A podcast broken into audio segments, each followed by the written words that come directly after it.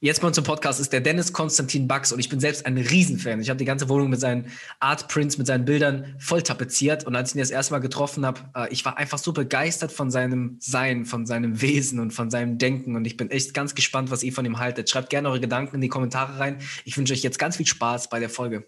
Ist es bei dir zu Hause oder beziehungsweise im Atelier eigentlich so dein Secret Spot oder so dein, dein, dein Spot, wo die Energie am besten ist, um zu malen oder kannst du außerhalb von deinem Atelier auch gut malen? Du, ich glaube, ich habe in meinem ganzen Leben zwei Bilder nicht hier in diesem Atelier gemalt. Krass. Ich kann es mir irgendwie nicht vorstellen. Du hast das äh, Atelier auch jetzt schon seit 15 Jahren in Hamburg, gell? Ja. 15 Jahre. Ah ja. 15 Jahre. Krass, da muss ich selber. Schon eine lange Zeit, selber, oder? Muss ich selber lachen, du. Wie alt warst du vor 15 Jahren? Konstantin, vor 15 Jahren war ich neun. ja. Da war ich 26 und habe mit Malen angefangen. Und fünf Jahre vorher kamst du aus Arizona und das hat alles quasi gestartet für dich. Ja, das stimmt. Irgendwie. Fängst du schon an? Über was willst du eigentlich quatschen? Wir quatschen über das, was uns in die Quere kommt. Ich lasse die ganze Zeit schon aufzeichnen und was immer Gutes kommt, das lassen wir drin. äh, gut. Ja, was mir wichtig ist, ähm, also grundsätzlich den Podcast habe ich ja gemacht, weil ich einfach merke, ich habe so interessante Menschen um mich herum und die können, ähm, wenn wir die Werte teilen, die diese Menschen oder wir eben haben äh, und über unsere Arbeit hinaus uns eben zu dem machen, was wir sind, dann glaube ich, dass wir ganz schön vielen Menschen was geben können. Und bei dir finde ich das einfach so wahnsinnig inspirierend. Nicht nur, weil ich dich als Künstler unglaublich beeindruckend finde und deine Kunst einfach so feiere, äh, oh, sondern dich auch, dich auch einfach als Mensch, weil du so wahnsinnig eigen bist, Mann. Und genauso authentisch aber. Und was ich mir wünsche, ist einfach während dem ganzen Gespräch, worüber wir auch immer sprechen werden, kommt genau das rüber. Und damit werden wir sowieso keine Probleme haben, weil du bist ja, ja wie du bist. Ich denke auch. Das ist komisch. Das ist das erste, erste quasi Interview, was ich in Deutsch mache. Wenn das du dich wohlfühlst, ist immer, ist immer in Englisch irgendwie. In, in Deutschland, da, da fasse ich irgendwie keinen Fuß, komischerweise. Wo ist du deine, deine, ähm, dein Hauptmark? Mein Hauptmarkt, äh, Amerika würde ich sagen, so, so, so äh, Colorado, Kalifornien. Aber ich habe jetzt gerade auch ein Bild nach Missouri verkauft. Oh, wow. Das war mal was Neues. Wie Aber die sind einfach, die sind, was die Kunst betrifft, einfach irgendwie progressiver. Da, da gibt es einfach mehr verrückte Sachen. So. Ich glaube, weißt du, hier, hier in Deutschland ist der Kunstmarkt so, das ist ziemlich eingefahren. Das, ich glaube, es gibt genug gute, aber man sieht wenig. Mhm. Findest du, dass Deutschland vielleicht auch ein bisschen zu engstirnig denkt, einfach weil wir hier in einer, ich sag mal, eher so einer Leistungsgesellschaft leben, anstatt einer äh, Freigeistgesellschaft? Ja, bestimmt. Es ist sehr angepasst hier. Das stimmt schon. Also, also wenn ich, wenn ich in Amerika damals, ich war ja jetzt lange nicht mehr da, ich habe auch gerade keine Lust, wieder dahin zu fahren. Da hat sich ja viel geändert in den letzten 10, 15 Jahren. Aber da, da gibt es einfach viel mehr Freaks, so Leute, die einfach ihr Ding machen und, und wirklich äh, drauf kacken, was, was, was so der Status quo ist. Und das, das, das, das, das findet man hier echt selten. Also mhm. ich lerne viele Menschen kennen und ich habe in meinem Bekanntenkreis auch wirklich wenig Freaks. So. Und, und dann, das, das Wichtige ist ja, äh, ein Freak zu sein und trotzdem sein Leben auf die Reihe zu bekommen. Also auch was damit anzustellen, weißt du, dass man anders ist. Hier gibt es dann viele, die sind Freaks, aber die hängen irgendwie auf der Straße rum und so, weißt du. Das, das ist dann auch nicht der richtige Weg, glaube ich. Also man muss schon so mit seiner Andersartigkeit und mit seinem anderen Denken irgendwie auch, ja, also was bewirken, damit natürlich muss man auch irgendwie Geld verdienen. Ne? Ja, ja, das stimmt. Und ich finde aber genauso diese, diesen, ähm, diese Entscheidung zu treffen, wer ist jetzt jemand, den ich in meinem Leben richtig haben möchte und mit dem ich mich umgeben möchte und wer ist einfach ein Freak, der natürlich mit seiner Art inspiriert, aber den man jetzt eigentlich nicht so nah an sich ranlassen möchte. Diesen Switch zu machen, ist gar nicht so einfach. Ich versuche aber trotzdem von jedem einfach so viel zu lernen, äh, wie ich kann, weil ich denke, jeder hat irgendwas Besonderes in sich, auch wenn er einen Knacks hat. Ja, ja, ich hoffe, ich hoffe, dass jeder was Besonderes in sich hat und auch in seinem Leben die Chance bekommt, das, das zu zeigen. Das, das wäre schön, ja. Ich glaube eigentlich auch dran. Wir sind ja gerade auch wirklich in einer, in einer eigenartigen Zeit. Da gibt es ja tausend Meinungen darüber, weißt du, was hier gerade passiert. Und ich, ich finde aber, dass, dass uns das nochmal richtig aufzeigt, wie angepasst wir eigentlich hier sind. Weißt du, wie, wie wenig man Dinge in Frage stellt und wie, wie schlecht man auch miteinander kommunizieren kann, wenn man andere Meinungen hat. Also das ist mir besonders jetzt aufgefallen. Und das erschreckt mich ehrlich gesagt ein bisschen. Das stimmt. Weißt du, meine, es gibt, gibt schon immer Leute mit verschiedenen Meinungen, aber man muss irgendwie miteinander reden können und, und den anderen respektieren für das, was er denkt. Und das findet irgendwie nicht statt. Weißt du, wir machen uns gegenseitig fertig. Die einen denken das, die anderen das. Und jeder denkt von dem anderen, er ist ein Spinner und so, so kommen wir ja nicht weiter. So, das ist, das ist schade. Das, das, ich, ich sehe gerade so eine, so, eine, so eine immer mehr, immer eine größere Trennung der Menschheit, weißt du? Also wir werden irgendwie so richtig gegeneinander ausgespielt. Vielleicht machen wir das auch selber. Das ist, ist, ist wahrscheinlich keine höhere Kraft, aber irgendwie, weißt du, das, wir kommen nicht so richtig zusammen. Und, und je größer die Probleme werden, um, umso schwieriger wird es zusammenzukommen. Das, das sehe ich gerade so, als hier auch gerade in Deutschland.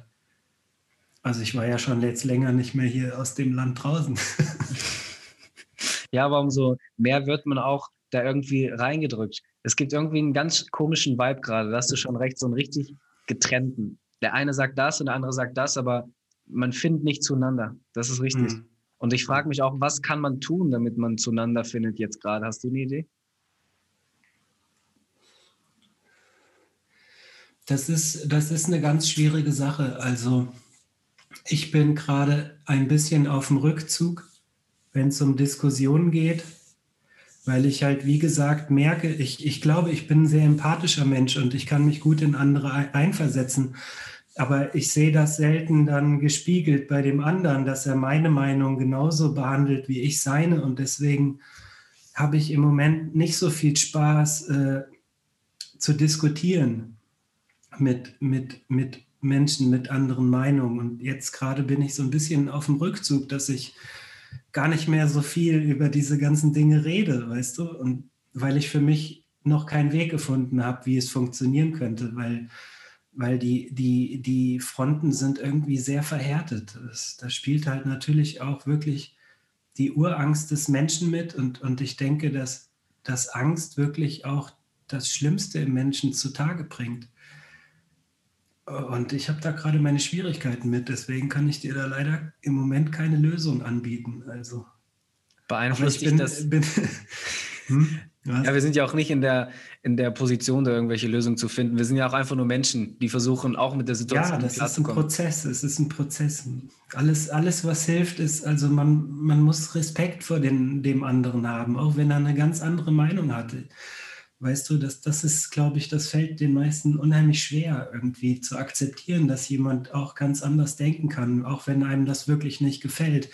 Aber es gibt einfach keine, keine fest definierte Wahrheit und keine fest definierte Moral oder so. Das ändert sich über die Jahrhunderte, hat sich das in der Weltgeschichte schon immer geändert. Und das ist was, was, was einfach in, permanent, in einem permanenten Wandel ist. Aber so Grundeinstellungen wie Respekt zu haben oder zuzuhören, das, das sind ja Dinge, die, die sind uns als Menschen eigen und die sind jenseits von diesen zeitgeschichtlichen Veränderungen, weißt du? Und ich denke, dass wir uns mehr, mehr auf diese, auf, auf diese Dinge besinnen sollten.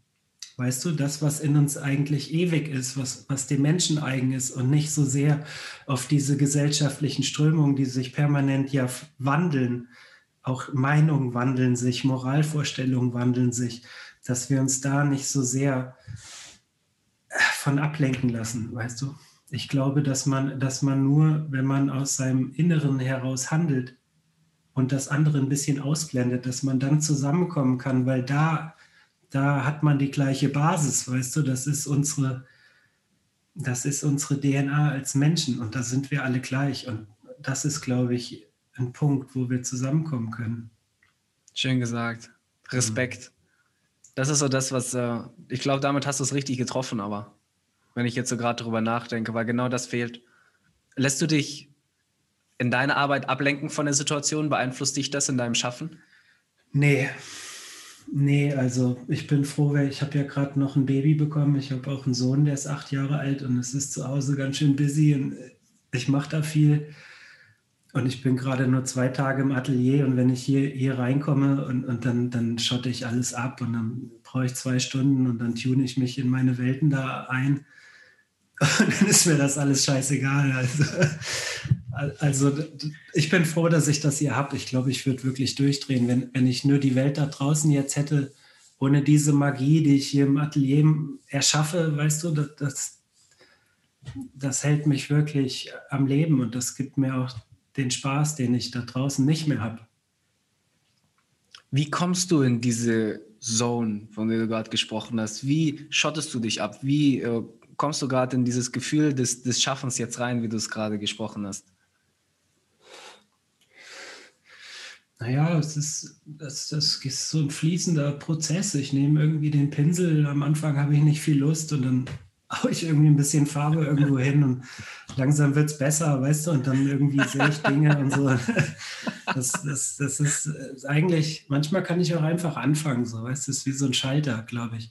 Das ist ja auch das, was ich mache, äh, das ist, das ist wirklich, das ist so ein leerer Raum, weißt du? Ich schöpfe aus einem, aus einem leeren Raum, der ist aber nicht wirklich leer, eigentlich ist der prall gefüllt, aber da alles da drin ist, ist er irgendwie gleichzeitig auch leer. Ich kann das schlecht beschreiben. Weißt du, die, die Ganzheit der Dinge, alles auf einmal. Und das, das gibt mir irgendwie, irgendwie eine, eine, eine Stille auch. ich habe noch nie darüber geredet, was, was das genau ist, woraus ich da schöpfe, weißt du, aber äh, ich kann es dir nicht genau sagen. Ich denke aber auch, als Künstler ist das schwer in Worte zu fassen. Du bist ja auch wirklich einzigartig in dem, was du machst und du hast diese Eingebung. Äh, ich stelle mir es vor und machst die Augen zu und lässt dich einfach führen von dieser Kraft. Und dann erschaffst du das, machst die Augen wieder auf und merkst, wow, das, was in mir drin war, habe ich jetzt geschafft, irgendwie auf diese Leinwand zu bringen. Ja, äh, das, das, das ist es gerade. Es ist nichts, was in mir ist. Es ist was, mhm. was um uns herum ist, weißt du? Das, was in mir ist, sind, ich habe ja Innenarchitektur studiert und ich glaube, ich bin ganz gut mit räumlichen Formen, mit dreidimensionalen Strukturen und so und, und überhaupt mit Komposition, weil ich das ja irgendwie gelernt habe. Zwar in einem ganz anderen Feld, aber ich kann das jetzt ganz gut übertragen und ich treffe die ganze Zeit ästhetische Entscheidungen. Weißt du, ich suche mir die Farben aus, ich überlege mir, was für eine Form jetzt aufs Bild kommt, aber im Endeffekt diktiert mir das Bild selber, was zu tun ist.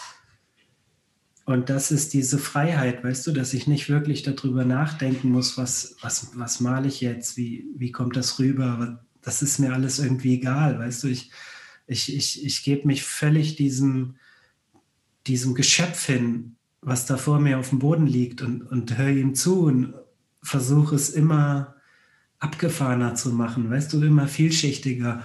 Und, und das, das ist nichts, was, was unbedingt aus mir herauskommt. Also ich verarbeite keine persönlichen Gefühle in meinen Bildern. Aber gleichzeitig ist natürlich meine Weltanschauung schon im Endeffekt dann da drin. Aber so ein Bild, das wird erst zum Ende hin gegenständlicher und es kommt ein Thema dazu, weißt du, dass ich dann weiß, so hier geht es jetzt um emotionale Barrieren aufrechterhalten oder, oder mit dem Ganzen eins werden oder weißt du, solche, solche metaphysischen Themen irgendwie, die, die kommen dann später erst ins Bild rein. Und dann wird es ein bisschen persönlicher, aber ich würde sagen, dass das eine sehr unpersönliche Kunst ist. Und das ist mir auch wichtig, weil ich denke, dass es dann relativ zeitlos ist, weißt du? Das, was ich vorhin gesagt habe, dass es diese gesellschaftlichen Strömungen gibt, die sich immer verändern. Daraus will ich keine Kunst machen. Das ist mir als Künstler kein Anliegen. Andere machen das, weißt du, die kommentieren den Zeitgeist. Ich will, ich will eher die, die Ewigkeit kommentieren, das, die Essenz des Lebens. Das, das ist für mich wichtig. Weißt du, frei von Raum und Zeit, keine Begrenzung durch Raum und Zeit, sondern das, was immer schon war und immer sein wird und durch uns durchfließt, das ist das, ist das was ich ausdrücke. Wie ist es dazu gekommen, dass du zu dem geworden bist, was du bist? Wie ist dieser Ursprungsgedanke? du warst in Arizona, das hast du mir erzählt, und da gab es eine sehr äh, psychedelische Erfahrung. Und war das der Ursprung dazu? Ich denke, ich denke, dass mein ganzes Leben war es schon sehr surrealistisch, fantastisch wegen meinem Vater. Der war ja, ist ein großer Dali-Fan und der hat Dali auch persönlich kennengelernt in Kadakes damals, als er so Anfang 20 war. Der war vier, fünf Mal bei ihm und meine Mutter hat ihn auch kennengelernt. Und, und das war, seitdem ich ein Baby bin, ist, sind, ist mir der Surrealismus zum Beispiel, das ist mir irgendwie, äh, das ist mir ganz nah, so, weißt du, und damit bin ich aufgewachsen. Mein Vater ist auch leicht verrückt und der hat früher LSD-Trips genommen. Und äh, weißt du, ich hatte irgendwie so Hippie-Eltern, ja. Und, und da, da wächst man, glaube ich, auch ein bisschen anders auf. Und, und das musste, musste sein, damit ich mich frei entwickeln kann. Also ich glaube, ich könnte diese Bilder ich könnte mich nicht darauf einlassen, wenn ich zu viele, zu viele Muster schon als Kind aufgedrückt bekommen hätte. Und ich hatte Glück, dass das nicht passiert ist. Aber dann, äh, als ich Innenarchitektur angefangen habe zu studieren mit 21, da, das war mir alles ziemlich, es war mir irgendwie zu langweilig. Und dann bin ich nach dem ersten Jahr, habe ich ein Praktikum in Arizona gemacht, in so einer Kommune, Architekturkommune. Paolo Soleri ist ein italienischer Architekt der hat da in den 70ern angefangen, so, so ein urbanes Laboratorium aufzubauen, also eine Stadt der Zukunft. Der hat Pläne gemacht, dass die mal ein, zwei Millionen Menschen beherbergt, aber da wohnen heute, 40 Jahre später, immer nur so ungefähr 90 verrückte Leute. Erlebt man wilde Sachen. Und da war ein australischer Schriftsteller und dem habe ich meine Zeichnung gezeigt. Also ich habe damals schon gezeichnet, aber ganz anders, wie ich jetzt male. Also es waren eher so schwarze Strichmännchen, die aus den Städten geflohen sind. Und weißt du, ich war sehr, ich habe ich hab schnell gemerkt, dass mir das, was wir hier aus der Realität machen, dass, dass das für mich nicht, nicht reicht. Mir, mir hat da irgendwas gefehlt und deswegen waren das eher negative Bilder, weil ich damals halt auch noch keinen Ausweg kannte. Weißt du, man entwickelt sich ja im Leben. Das dauert ja, bis man reift und Liebe entwickelt für alles und so.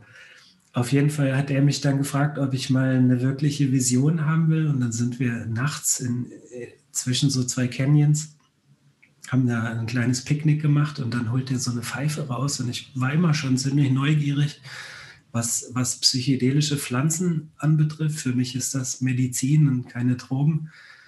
Also was anderes habe ich in meinem ganzen Leben auch nie gemacht, als wirklich Pflanzen zu nehmen. Ich hatte vorher ein bisschen Erfahrung mit Pilzen und so, aber ich wusste nicht, auf was ich mich einlasse. Und er hat mir quasi Ayahuasca gegeben, also in einer Pfeife, DMT. Mhm. Und dieses Erlebnis, das ging ungefähr zehn Minuten, das, das, hat wirklich meine ganze Sicht auf die Dinge verändert, weil in der Zeit habe ich diese ganzen Strukturen gesehen, die all durchdringend durch die Realität gehen und habe die Welt als Einheit wahrgenommen. Und da drin habe ich gesehen, was man in Religionen als Gott bezeichnet. Weißt du, dass, dass, dass ich da eingeschlossen bin, dass ich auch Teil des Ganzen bin. Und das war eine sehr große Erfahrung für mich. Und danach habe ich angefangen, anders zu malen. Danach wollte ich die Einheit der Dinge darstellen dass alles im Wandel ist, dass alles im Fluss ist und aus der gleichen Quelle kommt, weißt du? Das war, das war eine, eine wichtige Erfahrung in meiner Laufbahn, ist ein blödes Wort, aber in meinem Leben, weißt du? Ja, das, das war schon interessant. Ist es was, was du aber deinen Kindern versuchst genauso dann mitzugeben, dass du die, dass du sie wertfrei versuchst aufzuziehen und dass sie ihren eigenen Geist versuchen zu entwickeln? Ja, wertfrei nicht. Die kriegen von mir schon Werte mit, aber, aber ich versuche schon, sie so, so, so weit wie möglich so zu lassen, wie sie sind. Also jeder Mensch ist ja irgendwie eine wer weiß, wie oft er schon hier war, wer das ist. Weißt du, sind, mein Sohn, meine Tochter, die sehen mir zwar verdammt ähnlich, aber es sind eigenständige Seelen und, und ich versuche den beiden dabei zu helfen, dass sie das finden, was, was sie ausdrücken wollen. Mein Sohn, der spielt jetzt seit einem Jahr Klavier und letztens bin ich da in einen Kurs reingekommen, da macht er so Impro Improvisation und dann denke ich, was geht denn jetzt ab? Spielt der so aus dem Kopf, total geiles Zeug. Also, Weißt du, da kommt das so langsam, da merkt man so, ach krass. Das war wirklich das erste Mal, wo ich richtig stolz auf ihn war. So, das, oh, das ist schön, das ist schön, ja. Ja, das, das ist eine, das, da kann man viel falsch machen. Das ist schwieriger, als ich gedacht habe, Kinder zu erziehen. Aber ich hoffe, hoffe, dass ich das gut mache. Also ich gebe mir auf jeden Fall wirklich viel Mühe damit und habe auch viel Zeit für die beiden. Das ist mir noch wichtiger als jetzt mit meinen Bildern da früher waren mir die Bilder am wichtigsten, jetzt ist das irgendwie nicht mehr so, weißt du, das, ich bin froh, dass ich das machen kann und dass ich so ein kleines Standing habe, dass ich mir keine Gedanken mehr machen muss, läuft das jetzt und weißt du, irgendwie läuft es halt immer. Nach 15 Jahren ist man da langsam auch ein bisschen abgehärtet. Das, das Leben als Künstler ist halt, das ist keine Kaffeefahrt, weißt du, also ist gar kein Leben, es ist, ist einfach, weißt du, klar. Es ist halt einfacher, wenn du jeden Monat deinen Gehaltscheck hast, aber da hast du auch nicht das Abenteuer. Mhm. Das Abenteuer war mir halt immer wichtiger als Sicherheit. Sicherheit kommt von innen, also. ja, ist doch so, oder nicht? Sicherheit, Sicherheit muss man in sich haben. Du kannst keine Sicherheit auf dem Konto haben. Das ist Quatsch. Das ist eine Wahnvorstellung. Richtig, ich stimme dir zu. Ich stimme zu, auch ähm, dahingegen, weil ich das genauso gelebt habe. Ich habe mich immer unsicher gefühlt, äh, wenn ich was mache, was einfach auch irgendwo war, weil ich merke, ich habe mich selbst, ich habe mein Potenzial nicht gefordert, was ich eigentlich in mir habe und war in der Hinsicht auch nicht richtig stolz auf mich. Deswegen habe ich schon von Grund auf versucht, dahingehend zu streben, wo es unbequem ist und wo ich meinen Geist wirklich entfalten kann, auch wenn das heißt, dass es schwierig wird. Und ich denke, mhm. bei dir am Anfang war es auch total schwierig. Gab es Zeiten am Anfang. Ich denke, wie bei jedem auch, äh, dass du kein Geld mit deiner Kunst verdient hast und du hast einfach gemalt und gemalt und gehofft. Und wie war der Einstieg? Äh, du wirst lachen, ich habe direkt Geld verdient mit meiner Kunst. Also ich hatte in den 15 Jahren keinen einzigen äh, Hänger oder so, dass ich meine Miete nicht zahlen konnte oder ich habe nicht viel Geld am Anfang dafür bekommen, aber ich habe viel mehr gemacht und da war das dann nicht so schlimm, weißt du? Also mittlerweile sind die Bilder teurer, aber ich male auch nicht mehr viele. Also dieses Jahr habe ich fünf Stück gemacht. Das ist wirklich, das ist wirklich gar nichts. Aber ich habe trotzdem irgendwie überlebt. Fra frag mich nicht wie, aber es ging. Ich habe einfach mittlerweile habe ich wirklich ein Urvertrauen. So. Ich, ich gucke mir die Dinger an und denke mir, Mensch, das, das, ist irgendwie geil, was du da machst. So, das ist gut. Das, weißt du, und dann man muss einfach eine positive Einstellung dazu, dazu haben. So, das, das ist bei mir ähnlich, Mann. Wir, ähm, ich, ich denke immer, wenn deine, wenn deine Vibration gut ist und du in, Dank, in einem dankbaren Zustand bist und immer weißt, dass alles gut ist schon, nicht werden muss, sondern ist, ähm, mein Geschäft ist ja ganz viel von Empfehlungen. Dann kommen die Leute auf einmal. Du denkst, wow, diesen Monat könnte es knapp werden. Und da hatte ich unglaublich viele Momente. Und es hat immer geklappt. Und irgendwann habe ich mir gesagt, Henrik, hör auf, dich zu stressen, weil es klappt ja sowieso die ganze Zeit. Bleib ja. einfach ruhig. Ja, man, Alles ja, ist genau. gut. Und mhm. dann funktioniert's. Ja, du hast recht. Ja, man muss cool bleiben. Also, also cool zu sein, das ist wirklich die größte Errungenschaft, die man so die man so erreichen kann, glaube ich. Das, na klar hat man Zweifel. Das ist, glaube ich, auch wichtig, aber die dürfen einen nicht auffressen, weißt du. Ja, eher Im antreiben. Die, die müssen dich antreiben. In, Im Endeffekt erschaffst du deine Realität mit deinen Gedanken und wenn die permanent negativ sind, da kommt nur Scheiße bei raus. das, das ist nun mal wirklich ein Naturgesetz. Also das, das lerne ich mit jedem neuen Lebensjahr mehr, dass das wirklich so ist. Also man muss wissen, was man will, was einem Spaß macht, was man liebt und dann muss man sein Herz und seine Seele da reinstecken und dann, dann, dann läuft das auch, weißt du. Ja. Ich meine, das ist ja von dir auch mutig. Du bist, du bist ja sehr jung und du hast da dein eigenes Business gestartet und so. Es ist, ist toll. Also finde ich echt gut. Das Urvertrauen kam ganz extrem so im Endlevel. Ich meine, ich war schon immer auf dem Weg dahin, seit ich wirklich auch 13 war, habe ich angefangen, mich damit zu befassen, wie ich irgendwann dahin komme in meinem Kopf. Aber diesen ins nächste Level bin ich wirklich echt erst durch Ayahuasca gekommen in Peru vor zwei Jahren oder letztes Jahr. War das bei dir auch der Auslöser, wo du dieses Urvertrauen wirklich auch in dir manifestiert hast? Oder hast du schon lange auch vorher damit gearbeitet? Das war der Punkt, ja. Das war genau der Punkt, wo ich wusste, all das, was ich denke über die Welt, stimmt. Äh, ob's, weißt du, ich habe ich hab geahnt, dass es da was Heiliges gibt, was, was hier durchfließt. Aber ich, da habe ich es gesehen. Und danach wusste ich es, da hatte ich keine Zweifel mehr. Ich habe jegliche Zweifel verloren. Und das ist wichtig. Dafür ist es gut. Also ich denke, dass, dass es vielen Menschen hilft, die, die sowieso schon ein inneres Gefühl davon haben und, und eine Bestätigung vielleicht brauchen, dass, dass sie nicht falsch liegen oder so, weißt du. Ich glaube nicht, dass es für alle gut ist, weil es sehr, es kann auch sehr verwirren, wenn man selber noch gar nicht so weit ist und plötzlich in so eine Welt reintritt. Das, das, kann, äh, das ist auch oft schon nicht gut ausgegangen. Ich habe ja viele Jahre, habe ich Leute begleitet dabei. Und ich habe da schon auch ein paar Erlebnisse gehabt, die, die waren nicht so schön, weißt du. Also das ist, das ist kein Allheilmittel. Das, das hilft manchen und manchen bringt es gar nichts. Und auf jeden Fall musst du mit Respekt an die Sache rangehen. Es ist wirklich nichts zum Erholen. Es ist wirklich eine in, wirklich äh, harte Arbeit, die du da machst. Ich habe auch immer äh, zwiegespaltene Gedanken, wenn ich höre, dass man dadurch ähm, Depressionen heilen sollte. Und ich finde das wirklich schwierig, weil mit meiner Erfahrung in diesem ersten Step von, diesem, von dieser, von dieser DMT-Substanz, da kommt ja wirklich die ganze, du wirst mit deinen ganzen Dämonen konfrontiert. Und ich konnte das ganz gut wirklich ähm, objektiv betrachten und fließen lassen und beobachten wirklich. Aber auch nur, weil ich mit meinen Problemen klargekommen bin und für mich gesagt habe, ich möchte jetzt aufs nächste Level gehen und deshalb will ich das machen. Ich glaube, wenn du da mit Depressionen reingehst und wirklich verwehrt, dann frisst sich das auf. Ja, klar.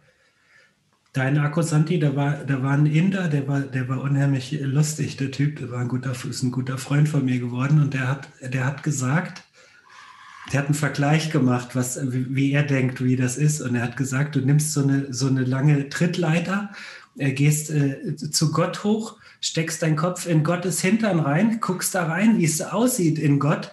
Und dann tritt einer die Leiter weg und du bleibst im Kopf da drin hängen und baumelst dann da rum, weißt du?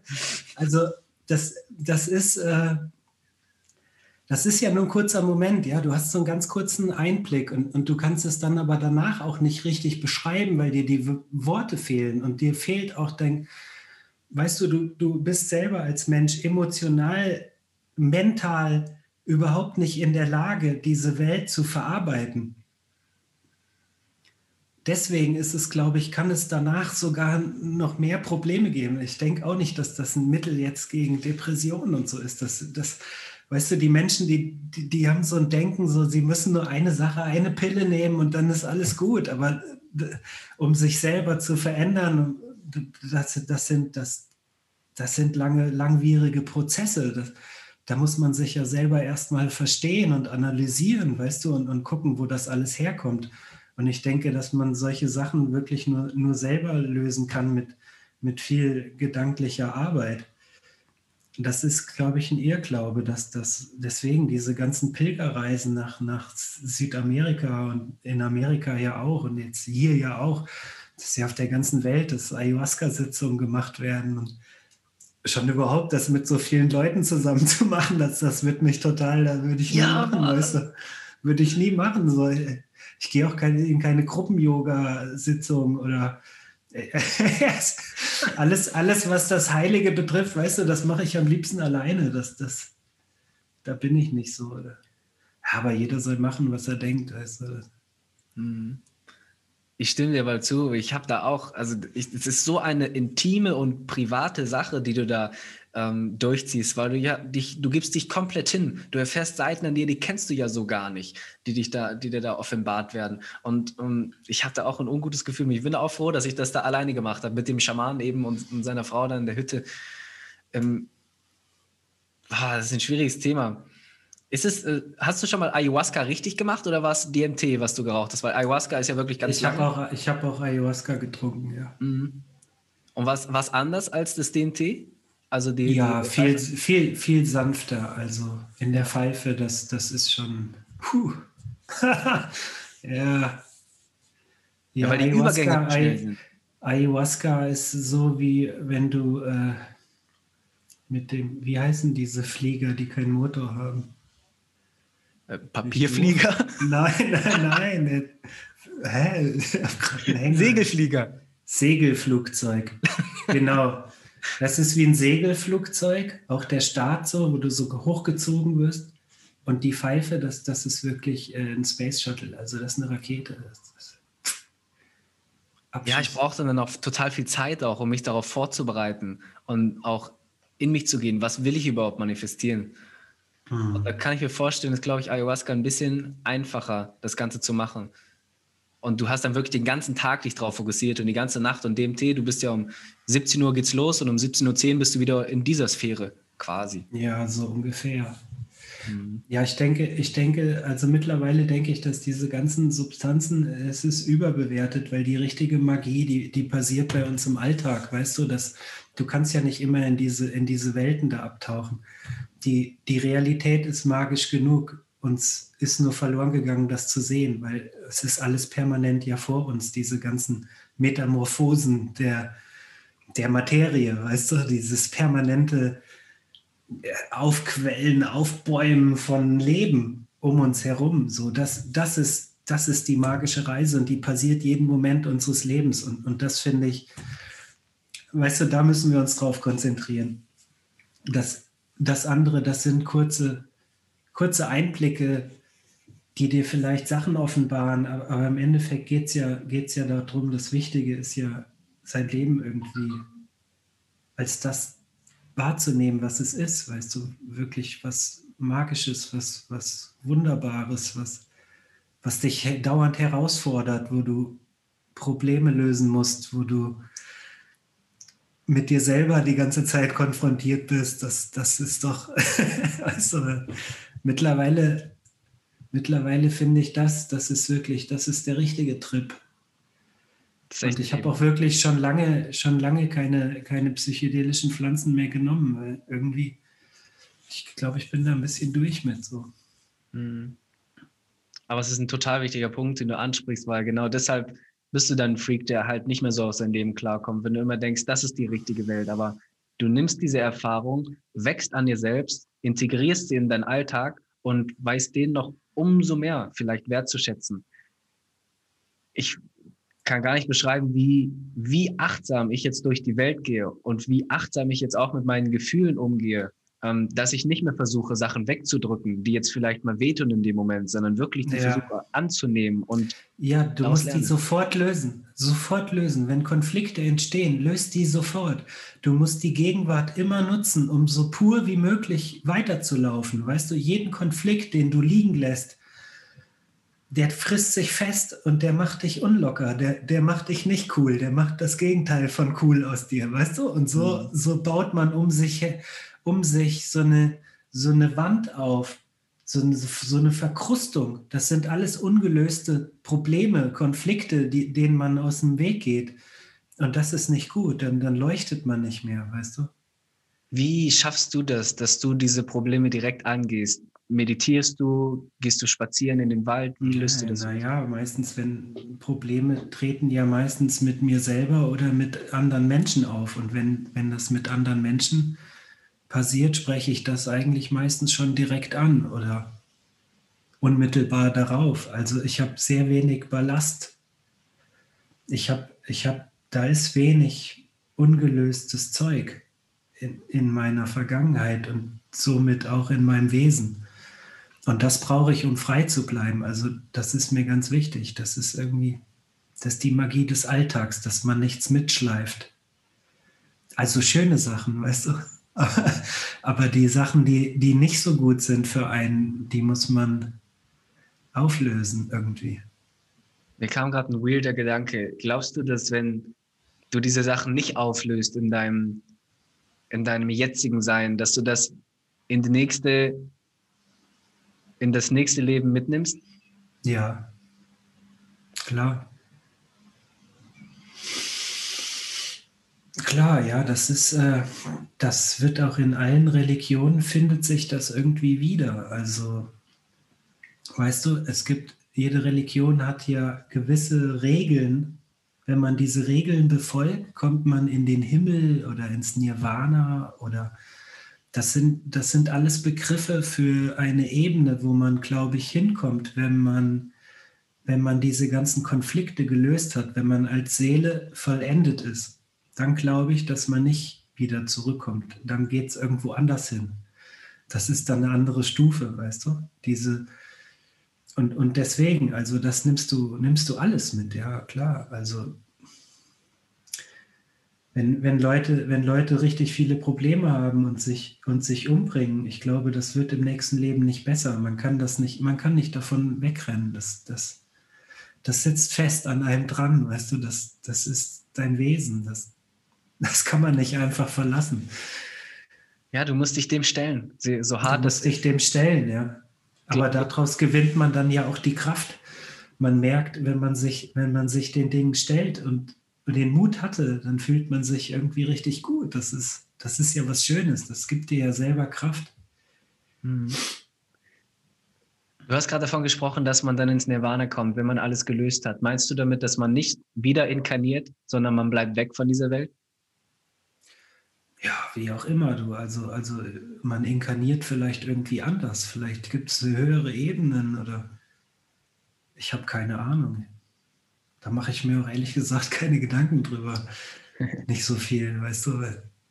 Mir geht es darum, irgendwie jetzt, jetzt daran zu arbeiten, dass ich, dass ich eine schöne leuchtende Flamme bleibe, offen und frei von Ballast und und irgendwie einfach frei bin in meinem Denken auch und fluide bin, weißt du, das, das, ist, das ist so was, was mir wichtig ist und was danach kommt, wenn ich sterbe.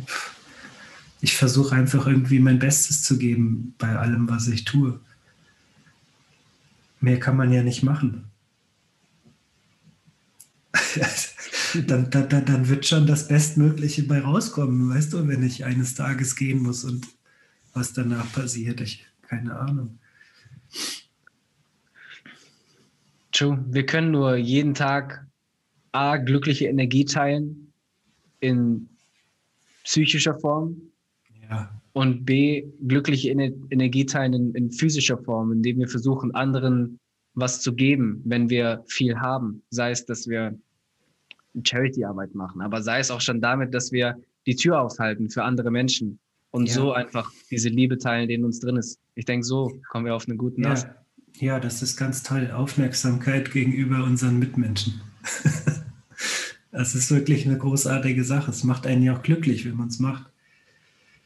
Aber es ist so vergessen geworden und gerade jetzt zu dieser verrückten, in diesem verrückten Jahr ist es noch mehr in Vergessenheit geraten. Man ist noch getrennter. Mhm. Aber genauso sind diese wunderschönen, aufmerksamen Dinge so wertvoll geworden. Und ich würde mir echt wünschen, dass wir da irgendwie wieder hinkommen. Und Schritt für Schritt, weißt du? Ja, ich wünsche mir das auch. Du bist ja als Künstler, ich sag mal, wirklich frei in deinem in deiner Arbeit. Fällt es dir dabei schwer, wenn Kunden dir jetzt Aufträge geben, spezifische die zu erfüllen oder lehnst du die gänzlich ab? Also ich mache das ganz selten. Für meine, für meine besten Sammler habe ich das mal gemacht, aber mit Aufträgen tue ich mich sehr schwer. Auch wenn es sehr frei ist. Meistens ist, war es sehr frei und die haben gesagt, mach mir mal ein großes Bild über irgendwas, irgendein Thema. Und haben mir alle Freiheiten gelassen, aber das, das stresst mich irgendwie. Also ich mache es, glaube ich, nicht mehr. Mhm.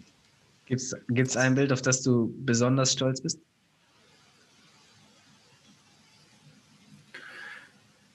Och.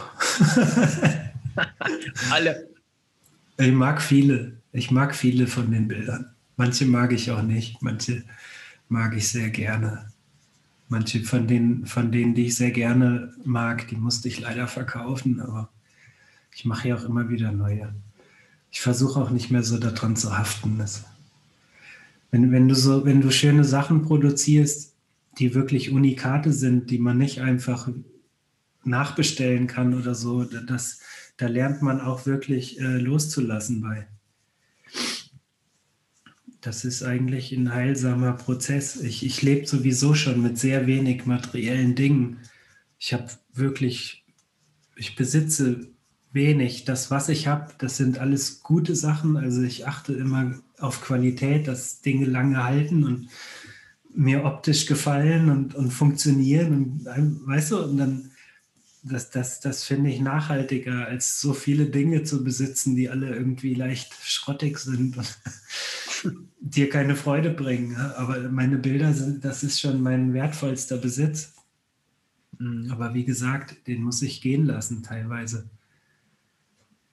Aber ich habe ja momentan auch genug, genug noch in, in meiner Hand von meinen Bildern. Das ist, ja, das ist ja wie eine kleine Firma und die Bilder sind die Aktien da achte ich schon drauf, dass ich immer der größte, größte Shareholder meiner, meiner Company bin. Ich denke natürlich auch, das habe ich von meinem Vater gelernt, ein bisschen wirtschaftlich. Mhm. Ich bin froh, dass ich diese Mischung habe. Ich kann ganz gut mit Geld umgehen und, und bin ich schmeiße es nicht zum Fenster aus, wenn ich mal ein großes Bild verkaufe, weißt du. Und ich habe ich hab mein ganzes Business ganz gut im Griff. Und ich glaube, das muss man auch muss man auch haben, wenn man von der Kunst leben will. Das, das darf man nicht äh, außer Acht lassen. Es muss einem auch ein bisschen Spaß machen, glaube ich. Wie hast du das gelernt, dass du mit dem finanziellen genauso gut umgehen kannst? Ich denke, als Künstler ist das schwer, weil du eigentlich nur malen möchtest und dich da entfalten möchtest, aber mit dem Geld weniger zu tun haben möchtest, oder? Ja, naja. Natürlich, du musst ja, davon leben. Das aber ich ja denke, zwingend, zwingend ja. muss man sich damit auseinandersetzen. Und dann entwickelt man lieber irgendwie ein positives. Meine Eltern waren beide in ganz verschiedene Richtungen, haben die leichte, leichte Störungen mit, mit finanziellen Dingen, haben beide so ein bisschen. Und, und da, da, da bin ich jetzt so ein Mittelpol draus geworden und der, der, der taugt mir ganz gut. Oh, diese Kopfhörer. Ja, ja, ich merke. Geht, kannst du die rausmachen oder geht es, hörst du mich dann gar nicht? Ja, aber wenn ich dich über einen Computer anmache, dann hörst du das doch übers Mikro auch, oder nicht? Nee, nee, das geht so. Ja? Ja, das kannst du ruhig machen. Probier das gerne mal. Ach, jetzt lasse ich sie drin. Aber ich habe auch keine drin. Ja, komisch, aber der Klang von mir muss doch jetzt in dein Mikro reinkommen, oder nicht? Das denke ich auch. Aber diese abgefahrene Technik ist manchmal genauso wundersam wie diese Welt.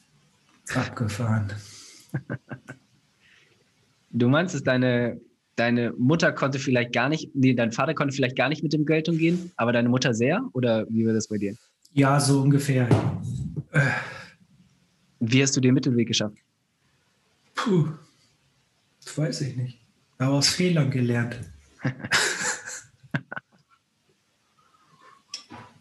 aus Fehlern anderer habe ich gelernt. Aus Fehlern von deinem Dad oder von deinen Freunden oder Bekannten? Ja, ja, ja, du, so, so breit treten will ich das jetzt hier eigentlich nicht. mhm. Ja. Ja, ja. Wie, wie schafft man es als Künstler, dass man sein Marktwerk so, sein Marktwert so aufbaut, die Aktien, dass die steigen an Wert? Ist es einfach ja. der Kunde, dem du das verkaufst, wenn das ein sehr angesehener ist, dann werden deine anderen Werke auch teurer oder wie wächst man das Stück für Stück?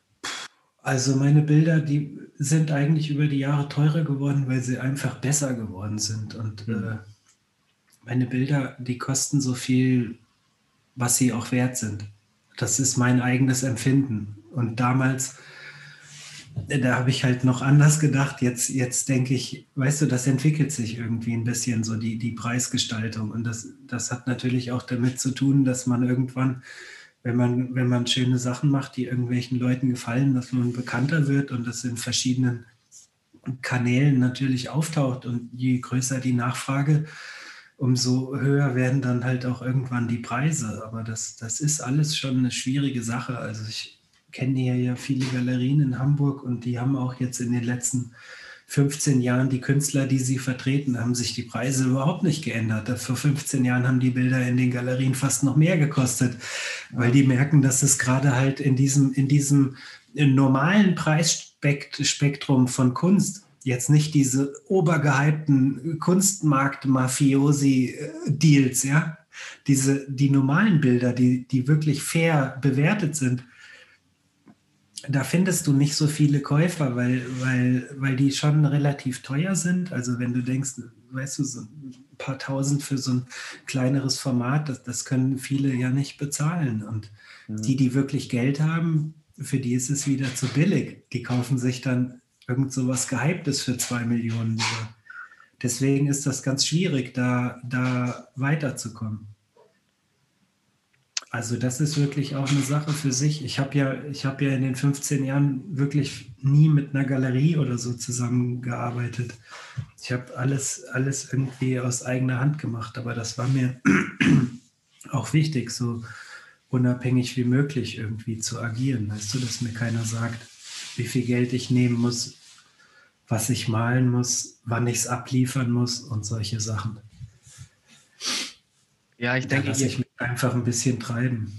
Je mehr man das als Ware auch so richtig nimmt, umso weniger magisch, finde ich, ist es dann eben auch. Ja, du hast das stimmt. gesagt, du befindest dich in so einem Zwischenspiel. Für die einen ist es zu billig, für die anderen zu teuer. Ähm, wie oder willst du überhaupt, dass du die Sachen noch teurer verkaufst? Oder würdest du sagen, du machst dir dann viel, groß, viel zu großen Druck? Also die Originale, die, die könnten schon noch ein bisschen, bisschen teurer werden, damit ich, damit ich schön existieren kann. Also mein Atelier wird mir irgendwann auch ein bisschen zu klein. Ich würde gerne mal irgendwann umziehen und ein größeres gehen. Weißt du, das, das sind so Sachen einfach, wenn du, wenn du so lange an einem Bild sitzt, dann, dann, dann muss das irgendwann noch einfach teurer werden. Mhm. Ich will aber nicht, dass Leute, die, die nicht so viel Geld haben und die ein Bild schön finden von mir, dass sie sich gar nichts leisten können. Deswegen habe ich ja ich habe die, die Paper Prints, dann habe ich die tollen Leinwanddrucke, weißt du, die schon sehr, sehr hochwertig sind. Und ich habe so in jeder Preisklasse habe ich was, weil mir das echt wichtig ist, wenn jemand sich in ein Bild verliebt, dann soll der das irgendwie auch an der Wand haben. Das soll keine elitäre Sache sein. Aber da muss man halt selber auch immer ein bisschen gucken, weißt du, dass man sich selber nicht ausverkauft oder so. Aber ich denke, dass ich das für mich irgendwie ganz gut gelöst habe. Ich denke, es ist auch wichtig und zeigt auch, dass du nicht so ein riesiges Ego hast, einfach in der Hinsicht, weil die einen würden das vielleicht auch gar nicht machen, diese Art Prints zu verkaufen für 50 Euro. Das verkaufe ich nicht, mäßig in der Hinsicht. Und ich denke, dass du es so schaffst, auch den, in Anführungszeichen, kleinsten Leuten deine Kunst an die Wand zu geben, wird auch deinen Kundenkreis erhöhen, weil vielleicht, ich meine, ich habe jetzt auch Art Prints gekauft, mehrere, aber vielleicht gibt es jemanden in meinem, in meinem Feld, dem gerne ein riesiges äh, Leinwandgemälde gefallen würde. Und vielleicht Stück für Stück wird sich das aufbauen. Wer weiß es. Mhm. Ja. ja, also so denke ich auch. Weißt du, jedes Bild, was von mir irgendwo in der Wohnung hängt, das, das wird gesehen. Das ist doch toll. Mhm. Also das freut mich richtig. Ich, ich würde gerne mal wissen, was ich in den 15 Jahren, wie viele Sachen ich rausgeschickt habe, wie viele Bilder tatsächlich in Wohnungen hängen. Das würde mich mal so interessieren. Da, dazu noch die ganzen Sachen, die sich Leute aus dem Internet ziehen und dann selber ausdrucken. Weißt du, das sind wahrscheinlich, das sind wahrscheinlich noch mal dreimal so viel wie das, was ich persönlich rausgeschickt habe. Ja, aber das weiß man leider nicht. Aber es ist schon ganz schön viel. Also ich bin froh, dass, dass meine Bilder Menschen ansprechen und, und die, die Bilder kaufen, nicht weil ich einen Namen habe, sondern weil sie die Bilder einfach mögen. Das, das finde ich wirklich toll. Also das, das gibt mir auch echte Bestätigung, weißt du, dass ich könnte jetzt auch irgendwie, ich war nie so, dass ich, oh, jetzt muss ich ja irgendwie marketingtechnisch alles ransetzen, dass ich so gehypt werde und die Bilder für 80.000 verkaufe. So, das, das interessiert mich überhaupt nicht. Natürlich wäre das schön, wenn die irgendwann mal teurer werden, aber ich bin so jetzt auch schon sehr zufrieden, weißt du, wie du vorhin gesagt hast, das ist, man, man, sucht das irgendwie immer äh, glücklich zu sein. Man, man, ist jetzt, jetzt ist schon alles da, weißt du, es muss nicht immer mehr dazukommen, dass, dass du dich irgendwie besser fühlst. Das, das ist schon alles da, diese Fülle ist schon da. Deswegen, also, also das lasse ich langsam auf mich zukommen. Ich folge da einfach meinem Bauchgefühl. Das, das ist, glaube ich, das Beste, was man da machen kann. Wie sieht dein Alltag aus? Stehst du morgens auf, gehst du direkt ins Atelier und rein in die Masse? Oder verbringst du viel Zeit mit deiner Familie bewusst, um da Ruhe zu tanken? Ja, Ruhe tanken, du bist ja lustig. Eher andersrum. Äh, am, Montag, am, Montag, am, Montag, am Montag bin ich aufgewacht und ich habe nichts mehr gehört, richtig, auf dem einen Ohr. Da war ich beim Ohrenarzt, ich habe einen Hörsturz, jetzt habe ich einen Tinnitus. Das ist ein erster, erstes Alarmsignal, weil mein Leben doch schon sehr stressig geworden ist, so mit, weißt du, halb alleinerziehender Vater. Meine, meine, meine, meine neue Frau, die kümmert sich natürlich auch um meinen Sohn, aber es ist halt ein bisschen was anderes, weißt mhm. du, wenn ich bin halt sein Vater und, und ich bin immer sein Ansprechpartner und jetzt ist das Baby noch dazu und Haushalt machen und kochen und, und, und alles regeln, so dass ich bin fünf Tage die Woche bin ich nur mit der mit, mit meinen Liebsten zusammen, weißt du, und das Erholung ist für mich, wenn ich hier im Atelier bin, dann das, das ist aber momentan ist das nur so zwei Tage, zwei, drei Tage. Also das ist schon viel Family gerade. Aber ich bin auch gerade in einer Lebensphase, wo das, glaube ich, wichtig ist. Weißt du, ich muss zwei Menschen auf ihren Weg schicken und das, das, das ist die wichtigste Aufgabe, die ich habe. Also würdest du sagen, die Arbeit ist deine Erholung als Mensch? Ja, auf jeden Fall. Ja, das ist ähm, wunderschön, weil genau das zeigt ja, dass du genau das machst, was dich wirklich von innen erfüllt. Und genau das mhm. ist, was, was, was du bist. Weil Arbeit kann dir auf der einen Seite Energie ziehen oder es gibt dir Energie. Und wenn das genauso dein Ruhepol ist, deine Arbeit, deine, deine, dein Schöpfen, dann ist es beeindruckend. Ja, das ist wirklich schön. Das macht viel Spaß. Diese, diese abstrakte, abstrakte Komplexität des Menschseins ausdrücken zu können in einem Bild und das dann vor sich zu haben, das hat schon eine ganz eigene Kraft, die man sonst nicht findet. Also ich glaube, so geht es jedem, der irgendwas, irgendwas erschafft, weißt du, das, und damit zufrieden ist, weil das irgendwie wie eine Sprache ist, aber nicht mit Worten. Also wenn es ein Schriftsteller ist, sind es natürlich Worte, aber weißt du, Musiker oder oder auch du mit, mit, mit, dein, mit deinen äh, Klamotten. Ne? Das ist auch, das ist deine Sprache, weißt du, da transportierst du ja was, auch was und, und du guckst dir die Sachen an und die gefallen sie. Das ist, das ist genau das Gleiche. Das ist einfach schön, schön einen kreativen Prozess zu haben und was entstehen zu lassen. Da Liebe reinzustecken und sich das dann irgendwie anzugucken. Das ist was, das kann dir die Gesellschaft nicht geben, weißt du, da draußen unser Konsumleben so, dass das ist doch, also weißt du, manchmal, das ist oft so, wenn ich mal ein bisschen Geld einnehme, dann gönne ich mir immer irgendwas Schönes, so als, als Trost, dass ich ein tolles Bild verkaufen musste. Und dann gucke ich so rum, was könnte ich, es wird immer weniger, so was ich überhaupt haben will. Das ist alles, das ist alles so sinnlos für mich, weil es irgendwie, da steckt nichts drin, weißt du? Wenn du, wenn du gerade nichts Bestimmtes brauchst, das sollte man es lieber lassen. Hm. Was kaufst du dir denn als Trost, dass du dein Bild verkaufen Als musst? Trost? Ja, also ich als Trost. Ich, ich gebe, wenn ich, wenn ich Geld ausgebe, gebe ich das Geld meistens für Kleidungsstücke aus. Ja, das kann dann schon mal ein bisschen. ich rede nicht gerne über Geld. Wieso Kleidung? Was ist es an Kleidung, dass ich, genau ich, ich, ich, kleide mich gerne, gerne gut. Also das, das macht mir richtig Spaß. Wenn, weißt du, weil hier im Atelier laufe ich immer rum wie so ein alles irgendwie zerrissen und Flecken überall.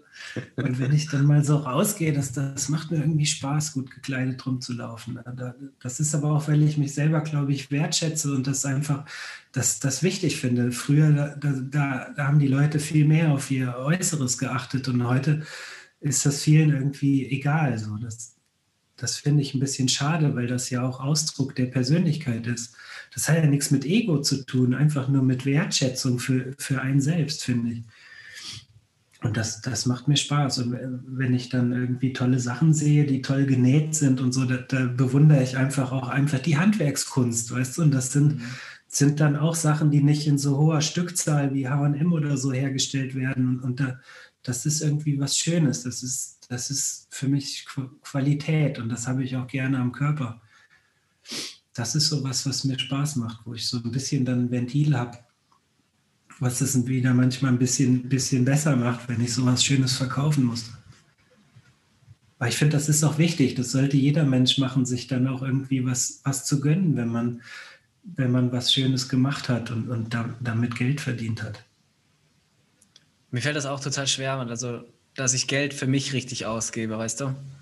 Dass ja. ich weiß, hey, du hast zwar was geschafft, Hendrik, aber du kannst jetzt das Geld auch nehmen und weiter investieren und dann noch mhm. mehr schaffen und so. Und ich habe echt, ja. lang, hab echt lang gebraucht, um, um, zu sagen, hey, du, du verreist jetzt einfach mal, du buchst jetzt einfach den Flug, du nimmst jetzt das Airbnb oder du kaufst jetzt einfach mal was. Und auch wenn es mal was Dummes ist, dann kauf es dir und hast nicht so Stress damit. Konntest du das sofort? Hm.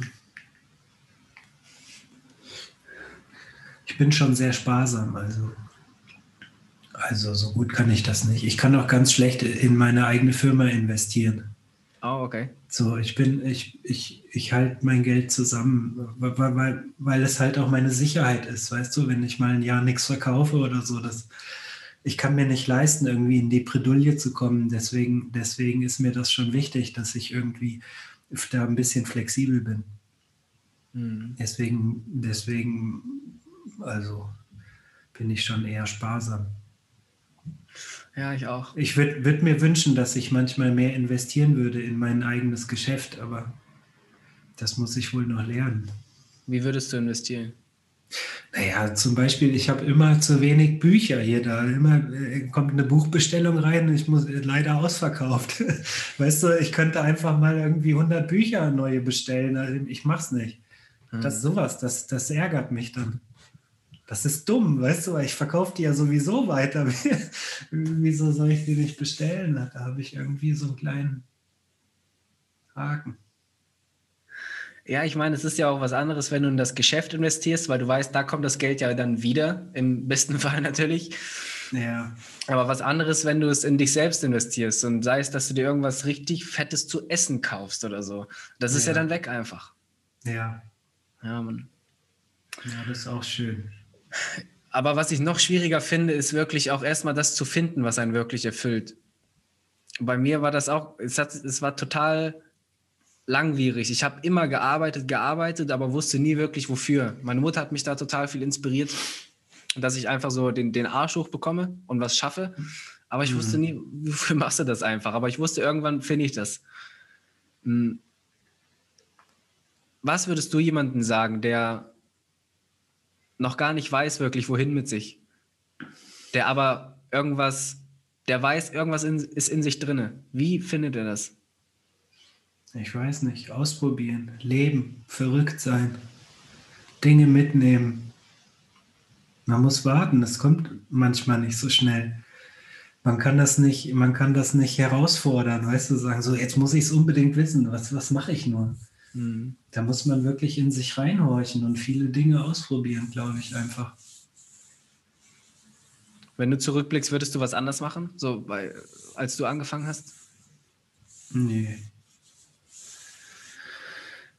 Nee, die Vergangenheit ist gut so, wie sie war.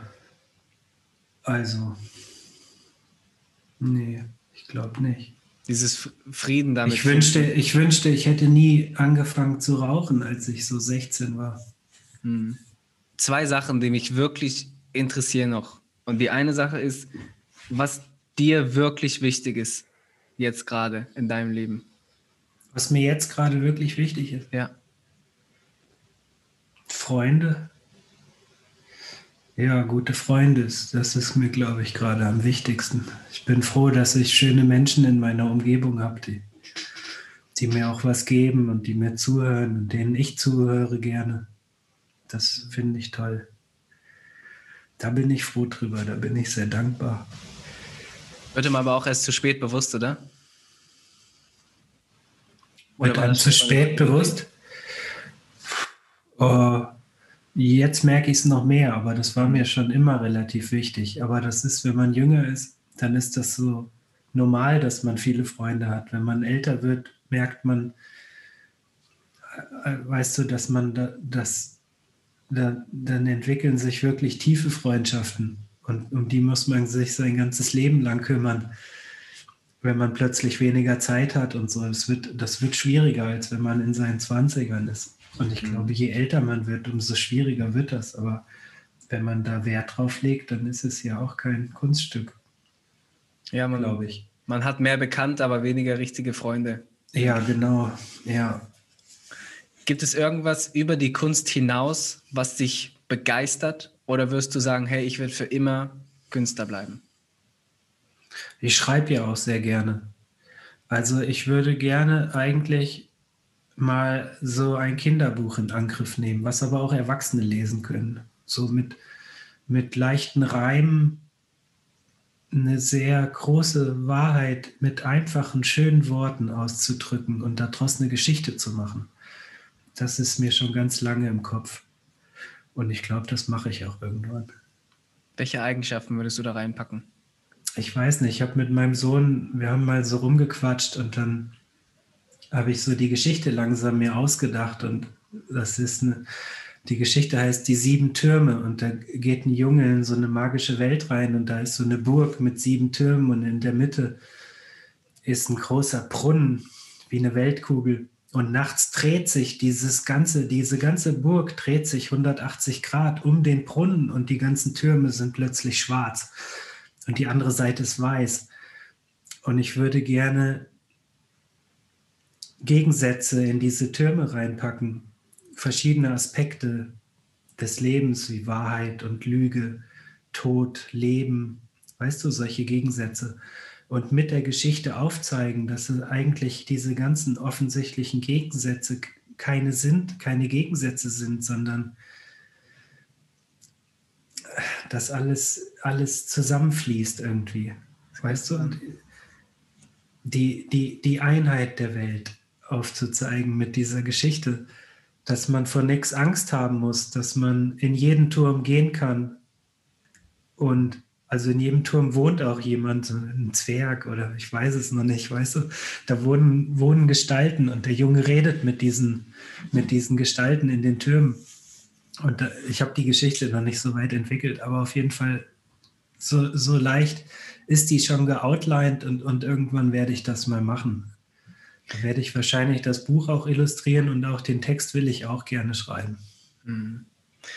Weißt du, woran mich das erinnert? An das Bild, was wahrscheinlich jetzt gerade gegenüber von dir ist. Dieses ganz riesige, zwei Meter hohe, was man auch als Artprint kriegt, wo du die verschiedenen Stufen erklärt hast. Und ich glaube, als Abschluss fände ich richtig perfekt, wenn du das einmal analysierst oder einfach mal erklärst. Und ich lege das hier jetzt mal drüber, dann kann der Zuschauer, wenn er das Video guckt, mal verstehen, was in deinem Kopf abgeht, wenn du so ein Bild malst. Okay, gut, aber das, da muss ich dazu sagen, das ging vorher in meinem Kopf ab, bevor ich das Bild gemalt habe. Das war das einzige Bild, was ich wirklich ein Jahr durchgeplant habe, bevor mhm. ich es gemalt habe, weil das ja eigentlich wie so ein Chart ist. Also es ist ja. eigentlich ein grafischer Chart als Bild gemalt, dass es nicht, nicht, nicht so offensichtlich ist. Mhm. Ja, willst du es mal drüberlegen? Sehe ich es dann auch? Äh, nee, kannst du da drauf gucken gerade? Siehst du das bei dir jetzt gerade? Also guckst du da drauf? Ja, ist schwierig, aber mhm. ich habe es ja im Kopf. Okay. Ich gucke es mir jetzt gerade auch. Ich, ich kann es mir hier mal hinlegen. Ja, sehr gerne. Und ich gucke es mir gleichzeitig an im Internet. Das war so spannend und da war ich auch, ich, ich liebe deine Bilder und ich Mhm, Lass mich jeden schön. Tag davon inspirieren. Ich habe die wirklich hier hängen und äh, beim Arbeiten gibt mir das so eine Freiheit und Kreativität wieder. Aber dieses eine, und du hast es erklärt, das war wirklich das einzige mit Konstrukt, das hat mich so geflasht irgendwie. Ja. Ja, das, das kam, der Ursprungsgedanke dabei war, schafft man es, verschiedenste Religionen mhm. übereinander zu legen und quasi ein Diagramm zu machen, wie man als Mensch quasi weiterkommt, wie man sich weiterentwickeln kann und wie man im kosmischen Kontext als Mensch überhaupt drin sitzt, die ganzen Bezüge und so ab der Geburt oder eigentlich ab, ab, ab dem Entstehen des, des Menschengeschlechts. Weißt du, wie entwickelt sich der Geist? Wo entwickelt sich der Geist hin? Welche, welche Dinge sind ausschlaggebend für Entwicklung? Und so ist dann halt dieses Bild Heaven and Hell entstanden, erst auf dem Papier. Ich habe schamanische Lehren, viel aus der Bhagavad Gita, auch aus der Bibel, aus der Kabbala, der Baum des Lebens. Da sieht man, die Struktur ist ziemlich eins zu eins, aber es ist abgewandelt. Hm. Ganz am Schluss habe ich gemerkt, dass der Baum des Lebens aus der Kabbala perfekt über das passt, was ich schon gemacht habe. Aber dass in dem Baum des Lebens aus der Kabbala ganz viele Sachen gefehlt haben. Und dieses Heaven and Hell ist für mich ein sehr, eine sehr klare Landkarte über unsere Reise als Mensch. Man kann ja auf dem Bild, äh, da kann man ja zwei Figuren erkennen. Der untere, der hat so eine Pistole in der Hand und die andere Hand hält er auf und da kommen so Geldscheine runter. Weißt du mal, was 180. ich versuche? Warte mal, ich versuche jetzt mal, das hier freizugeben gerade. Dieser untere Mensch, der ist 180 Grad gedreht, der obere ist quasi auf dem Kopf und die teilen sich dieses Zentrum in der Mitte, also der Kopf von diesem, von der Figur. Und diese Punkte in der Mitte, das sind quasi die verschiedenen Entwicklungsstufen von Bewusstsein. Ganz unten kommt das Bewusstsein quasi in die materielle Welt. Dann steht links Instinkt und rechts Verlangen. Dadurch entsteht dann, entstehen die fünf Sinne. Aus dem Bewusstsein entstehen die fünf Sinne. Und das ist quasi, quasi das Tierreich. Ja? Die, die, die Tiere, die bestehen aus ihren Sinnen und aus äh, aus einem Trieb, Triebverhalten quasi. Und äh, der Instinkt verändert sich irgendwann in Intellekt und Verlangen zu Gefühl und aus den fünf Sinnen entsteht irgendwann das Ego und die Logik. Das ist ja was, was Menschen sehr eigen ist. Und das ist quasi, quasi das, äh, was wir als Mensch besetzen. Und, und wie das alles so zustande gekommen ist. Und wenn man jetzt guckt, äh, über dem Kopf von, dem, von der unteren Figur, da steht Police Line, do not cross. Und das ist quasi der spirituelle Abyss, der spirituelle Abgrund, wo man, wo es schwer ist, drüber zu schreiten. Weil ab da beginnt quasi die spirituelle Entwicklung eines Menschen, dass man das Bewusstsein nochmal weiter transzendiert. Weil der, der zweite Punkt in der Mitte, wo die fünf Sinne stehen, das ist ja eigentlich so unser Bauchgefühl, aber das ist bei uns sehr klein, dem wird wenig Beachtung geschenkt und die Logik und das Ego ist viel größer. Es hat also einen höheren Stellenwert. Für den oberen Menschen, da ist ja nochmal jetzt ein neuer Kreis entstanden, wo mhm. drin steht Nature Universal und drumherum stehen die sieben edlen Wahrheiten, so wie Liebe, Menschlichkeit, Ehrlichkeit, Bescheidenheit, so ein Zeug. Und um das Ego, Logik in der Mitte, der Kopf, da stehen die sieben Todsünden, aber die habe ich auch leicht abgeändert, weil mir die aus dem Mittelalter ein bisschen zu altbacken waren. Aber es sind schon zwei wichtige Aspekte, dass, dass die negativen Gedanken eher aus dem Ego entstehen und aus, aus dem Nachdenken über Dinge mhm. und die positiven Sachen dir aus dem Herzen kommen. Ja, weißt du, wenn du da so weit bist, dass du dich öffnen kannst, da musst du nicht lange nachdenken, dass du Liebe empfindest. Du empfindest sie einfach. Und das ist auch gleichzeitig, sagt das aus, dass dieser obere Mensch quasi seinem Bauchgefühl wieder die Bedeutung zuschreibt, die es eigentlich haben sollte, nämlich mehr als seiner Logik er hat immer noch natürlich auch da den, den Kopf, wo, wo, also seine Logik und, und, und sein Ego, aber es hat nicht mehr so viel Bedeutung wie bei dem unteren Menschen. Und du siehst jetzt auf diesen rechts und links, wo die Schriften stehen, dass aus Intellekt Disziplin wird und aus Gefühl wird Gnade. Das Gnade muss man so verstehen, dass man wie ein König handeln würde, wenn man das Leid vieler abwenden könnte und dafür ein Opfer zum Beispiel bringen muss. Das, oder sowas in die Richtung, weißt du? Also so ein, ein größeres Denken, universaleres Denken über deine Gefühle, über deine eigenen Gefühle hinaus. Und die Disziplin, das ist, dass man das, was man mit seinem Intellekt über die Welt weiß und versteht, dass man das auch wirklich umsetzen kann. Also die Disziplin, das, was du weißt, an spiritueller Weisheit oder einfach auch das Wissen über das Leben, dass du das auch wirklich umsetzt. Und da merkt man schon, dass diese zwei Erweiterungsstufen von dem Intellekt und dem Gefühl, dass das zwei sehr schwierige Sachen sind, weil du da dich für verändern musst, weißt du? So zu handeln, wie du denkst, das, das, das, das kann man oft nicht, weil, weil es doch irgendwie schwierig ist, weißt du? Das, und das ist aber, das ist diese, diese Stufe, die uns mehr in diesen oberen Menschen bringt. Du musst aber dieses ganze Diagramm so verstehen, dass es nicht so ist, dass man jetzt nur da hochgeht und plötzlich da oben nur ist. Du, Du erweiterst nur dein menschliches Spektrum, je weiter du da hochgehst. Du kannst jederzeit auch wieder der untere sein, weißt du, und, und diese negativen Gefühle, es gehört ja auch zu dir dazu. Also das ist eine Einheit. Es soll nur aufzeigen, wo, wie weit kann ich noch gehen und welche Dinge sind dafür notwendig? Wie muss ich gewisse Sachen entwickeln? Wohin muss ich sie entwickeln, damit das Ganze wieder zusammenpasst und ich ein anderes Verständnis für mich selber und die Welt um mich herum bekomme. Sondern aus Disziplin wird dann oben Stabilität, das ist wirklich die absolute Integration deines Wissens in deine Realität und aus Gnade wird irgendwann Weisheit.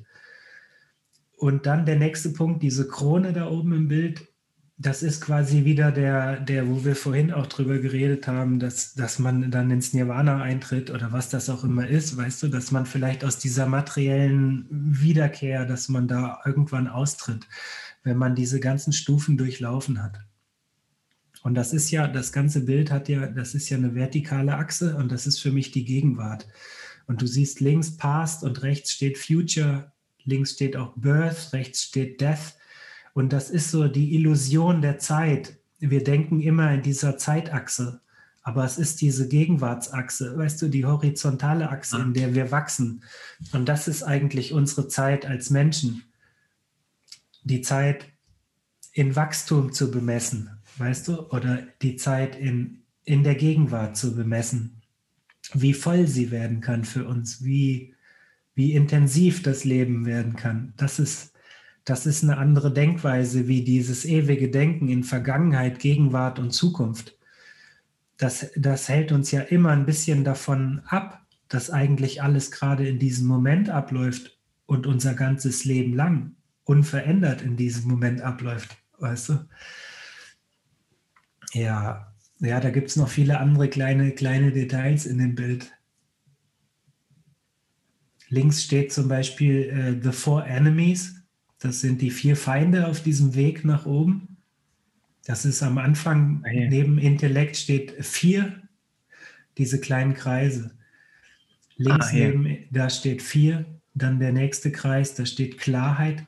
Clarity, Power. Das, dann Power, weil irgendwann bekommst du auch Macht, je weiter du da, je, je besser du man, man, man, man kriegt wirklich Macht über andere Menschen auch mhm. und so ein Zeug. Und das ist auch gefährlich, wenn man sich da, wenn man sich da reingehen lässt. Und ganz am Schluss ist dann halt Old Age, also dass du merkst, dass du sterben musst. Das ist, glaube ich, auch nochmal schwierig.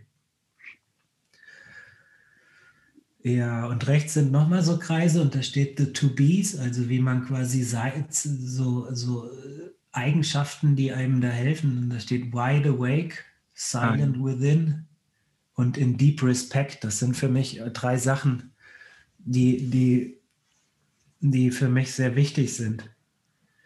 Also wach durch sein Leben zu gehen, mit Aufmerksamkeit durch sein Le Leben zu gehen, dass man seine innere, innere Ruhe irgendwie findet, also seinen eigenen Kern, der nicht mit Gedanken vollgestopft ist, sondern der einfach nur am Wahrnehmen ist, der Aufmerksamkeit besitzt. Und dann, und dann in Deep Respect, Respekt zu haben vor allem, das, das finde ich auch irgendwie ist, ne, ist wirklich eine elementare Sache. Ja. Hast du Angst vor dem Tod? Nee. Hm. Nee, was. Ich habe so viel Musik, die ich wirklich so sehr liebe und irgendwie habe ich am meisten Angst davor, dass ich die Stücke nicht mehr hören kann. Schön gesagt. Ich weiß nicht, wie ich hier wieder zurückkomme mit dieser Bildschirmübertragung, aber ich möchte es so belassen. Ich danke dir sehr, also wirklich unglaublich, dass du dir die Zeit genommen hast und mal einen Einblick in deine, in die Tiefe deines Seins gegeben hast. Ja. Und ich. Ja, hat Spaß gemacht, Hendrik. Dankeschön. Ich danke dir. Ich glaube, viele, viele Zuhörer können da wirklich was mitnehmen, weil du einfach eine, du bist ein Freak in der Art, wie du bist, aber du bist einfach ein wunderschöner Freak.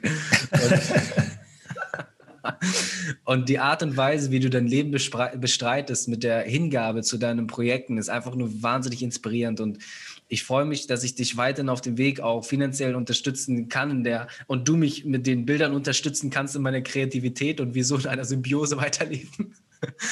Und freue mich einfach auf alles, was, was du noch erschaffen wirst. Ja, ich freue mich auch auf unser Projekt zusammen.